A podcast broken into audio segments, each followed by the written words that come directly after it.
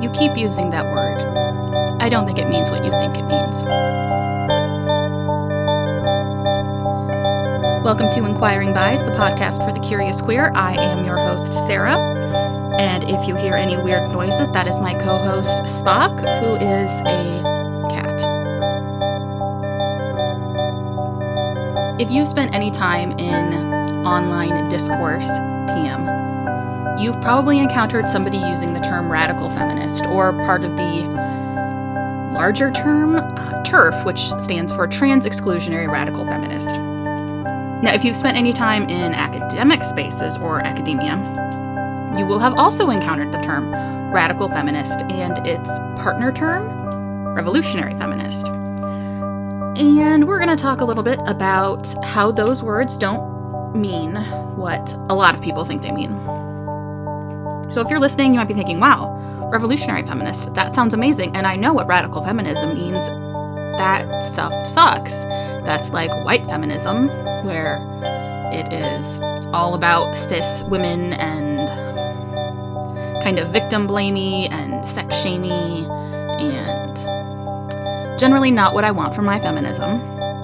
And you might also say, like, hey, revolution, that sounds awesome. Who doesn't want a revolution? All right, Four Non Blondes want a revolution. Uh, the Beatles want a revolution.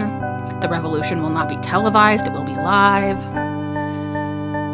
But when you look at what those terms actually mean, uh, it gets a little confusing, and it's confusing on purpose. TERFs want to spread misinformation in such a way that they dehumanize uh, trans women, oftentimes sex workers, and really create a very narrow definition of what womanhood and what it means to be a woman and what a woman is. There's a whole lot of stuff that we could talk about with regards to gender being a social construct, and believe me, we will at a later date. But today I really just want to talk about those terms because they get thrown around a lot and they get misused. So, this happened to me actually, that I spent a lot of time online learning things about queer history and feminism, and then I went into an academic setting and the term radical feminism was being thrown around like it was a good thing, and I was really confused. I didn't believe that my instructors were TERFs, but they kept using the phrase radical feminism. And when you start learning about feminism and about the definitions and the history of feminism, you will discover these two phrases radical feminism and revolutionary feminism when people online use the term radical feminism, what they're actually talking to talking about is the the set of beliefs and philosophies and like political agenda that revolutionary feminists actually have. Revolutionary feminism is it's basically white feminism. You know, it's saying that this is the system that's in place. I am going to work that system. I'm going to work within that system. I don't think that the system itself is great, but it's the only thing that we have. So I'm going to do what I can to get to the top of that system. I'm going to, you know, lean in. That's a big sort of uh, revolutionary feminism, white feminism thing. And of course, the the thing about white feminism and and revolutionary feminism is that they don't really take into account intersectionality they don't take into account the fact that people face dis- women face discrimination based on different aspects of their identity and that men can be discriminated against just as much or more than women if we're taking into account men of color. So in in a revolutionary feminism setting, um, women are always the most the most discriminated against. And a success for one woman is a success for all women, and the discrimination that one woman faces is the same as discrimination that all women face. Now, I'm not saying that there aren't commonalities beca- between the kinds of discrimination that women face, but the discrimination that a white, wealthy woman who is straight and cis is going to be different than the discrimination that a black queer woman faces, or a Latina woman faces, or an Asian American woman faces.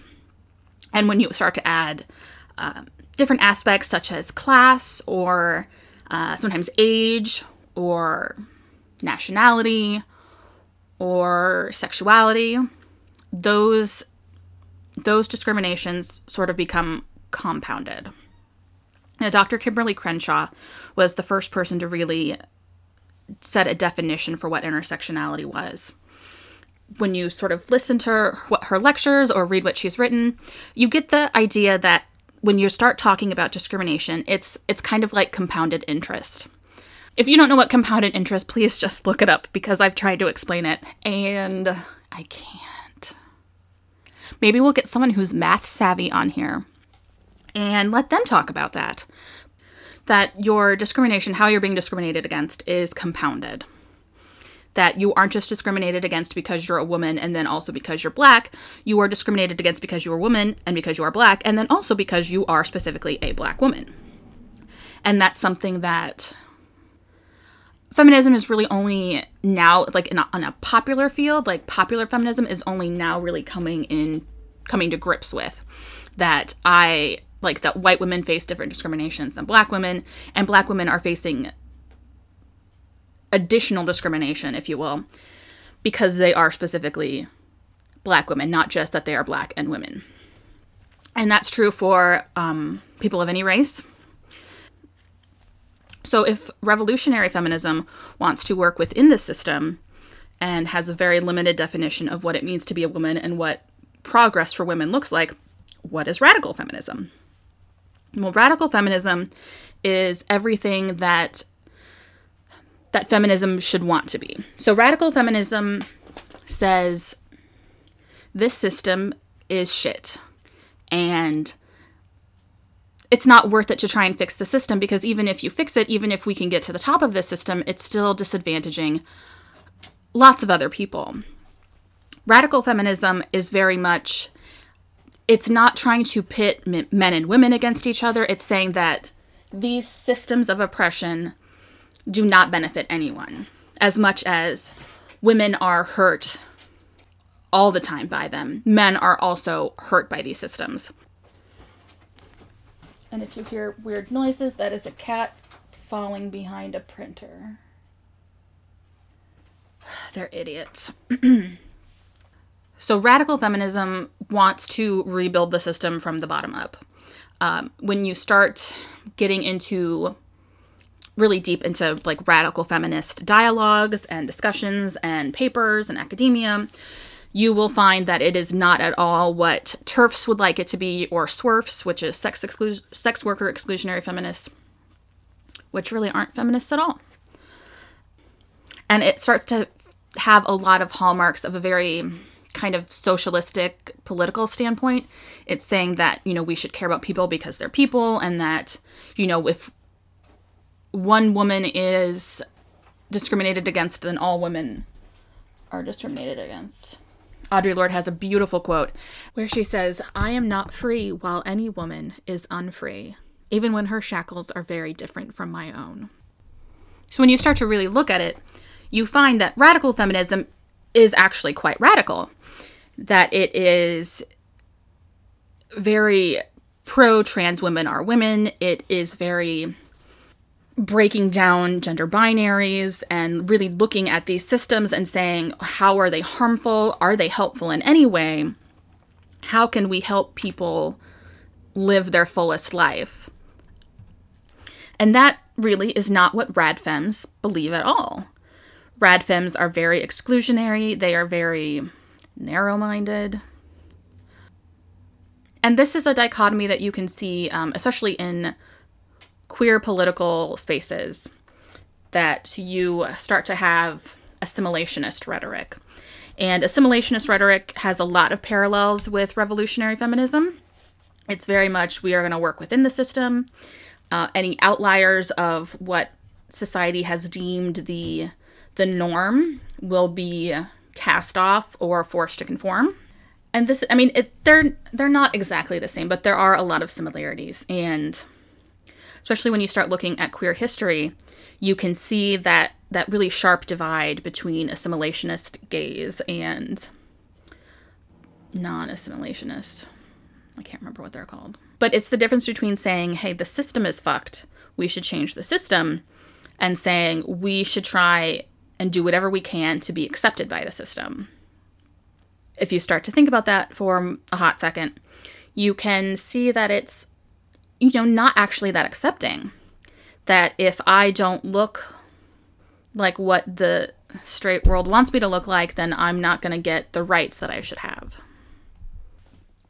Now, revolutionary feminism certainly has its place. It is definitely, especially in the sort of early days of the modern feminist movement, it was a stepping stone. It was the place where women realized the nature of like their oppression of the patriarchy. Um, but it is definitely a stepping stone. Um, if you don't evolve beyond revolutionary feminism, then you have missed the point. Bell Hooks, in her book Feminism is for Everybody, which is an amazing book, you should definitely read it. It is very user friendly. Uh, she talks about how revolutionary feminism became uh, a way to achieve class mobility, especially for middle class white women. And that's true. Um, that's where you get a lot of that, like lean in and breaking the glass ceiling stuff. Uh, it's also trendy. I think that's one of the really interesting things when you start talking about feminism, especially with celebrities, is that you'll have these women who say, Oh, I'm not a feminist, I don't hate men, which is a fundamental misunderstanding of what it means to be a feminist.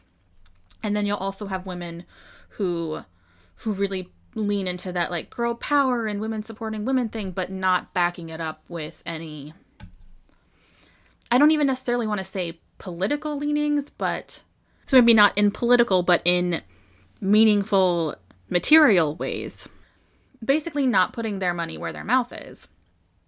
I can say that I'm feminist, I'm feminist till I'm blue in the face, but if I don't back that up by, you know, supporting other women in really fundamental things like realizing that, you know, all women get paid differently and realizing that like a universal basic income is very important for that or that univer- like uh, free childcare is important for women to help support women in poverty and that poverty itself uh, adversely affects more women and children than it does men. If i ignore those things if i go for like the pretty commercial version of feminism then i'm not really a feminist.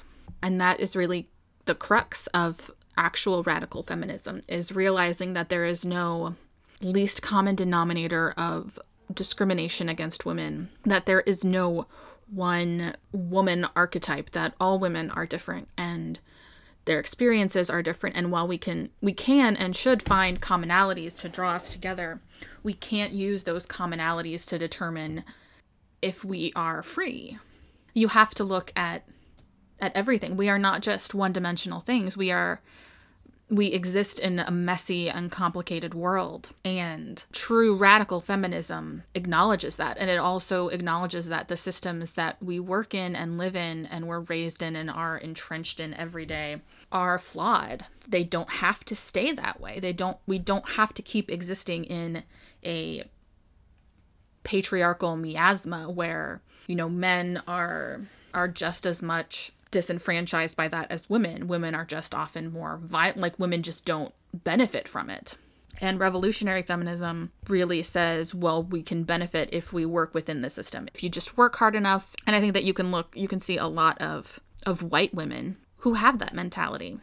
And they just very deliberately do not acknowledge the combination of class privilege and race privilege that they have that even got them those opportunities. When I think of revolutionary feminism, I do think of like a pretty and commercialized version of feminism. It's very palatable. It's it's not threatening. It's not scary, but radical feminism is kind of scary because it's basically saying we have to completely upend the status quo. Nobody is truly benefiting from it you know our our boys aren't benefiting from being told from a young age that like violence is okay and that they have to be stoic and never cry and you know just be tough and girls aren't benefiting from being told to be quiet or that their worth is based on how they look. No one benefits from a system like that. And as you get older, you you still don't benefit from it. And and that's scary. That's saying what you have lived your whole life in is garbage is is a mess and you are being actively harmed by it. And nobody wants to think that. Nobody likes change. I mean some people do. Most of us don't. I'm not a huge fan of change. But radical feminism is saying that like we cannot continue on like this. This is there's no way to achieve true equality, true equity through the current system that we have in place. And you know, maybe we'll never reach that sort of utopian goal, but we have to strive for it. We can't just keep working within these incredibly flawed confines that we we have right now. Like we cannot achieve equality within these constraints. There's just no way. So yeah, that's your uh, bite-size discussion of revolutionary feminism and radical feminism. I hope that made sense. I hope you guys learned something. If you want to talk a little bit more about this, uh, drop me a line at inquiringbies at gmail.com. I definitely want to talk some more about the definitions of sexism and feminism. Uh, I know that's not really what what it said on the tin, um, but I do think that it is important to have a feminist background if you're going to learn more about queer politics. Uh, like I said before, you can see a lot of parallels between radical feminism and um, again, I'm pulling from from Vicki Eaklor, uh, a really great, really accessible author. Um, but the parallels um, or the dichotomy between uh, revolutionary and radical feminism is really echoed in the uh, the tension between assimilationist and anti-assimilationist uh, queer politics. Anti-assimilationists, also known as liberationists or uh, liberation politics uh, is very very similar to to the radical feminisms uh, in that it's saying that the system that you are trying to get us to work in is inherently flawed and we shouldn't have to try and exist in it. We shouldn't have to look straight or like look unthreatening for you to give us basic human rights. Whereas assimilationist politics are very much um like we have to blend in with the straight people. Uh, and that's actually in the sort of I don't want to call it the early days of queer politics, but like the mid days of queer politics in like the 60s and 70s. Like gay queer organizations, they would they would go to protest and the men and women would get dress codes basically for what they had to wear at these protests. And the women had to wear skirts and they had to wear pumps and the men had to wear suits. They had to look like they had to look like straight people. Like they couldn't they couldn't look quote unquote queer. And I think that that's that's important to recognize. Also, I don't know what happened, but for some reason my computer stopped recording. And I don't remember how I was going to finish this because obviously I took a detour from feminism into queer politics. A detour? A sharp left hand turn. The thing to keep in mind with revolutionary feminism and assimilationist policies of queer politics is that one of the big parallels is that they are both very trans exclusionary, trans unfriendly. They might not openly say that, but they are, especially especially revolutionary feminism. They have there's a history there of of like legitimately like kicking trans women out of these spaces. There's there's a lot of of just very not feminist things about revolutionary feminism.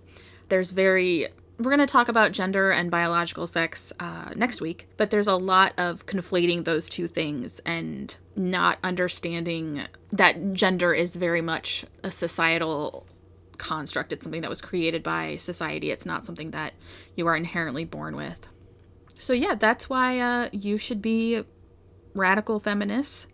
Uh, it is incredibly disheartening that rad fems and TERFs and SWERFs have colonized that phrase. I'm not sure how to say that because they really did. They took that that is not what they are. They are revolutionary feminist. They're very narrow definitions of what it means to be a woman. They're very narrow definitions of of what sex work entails um, and who is doing sex work and the autonomy of sex workers.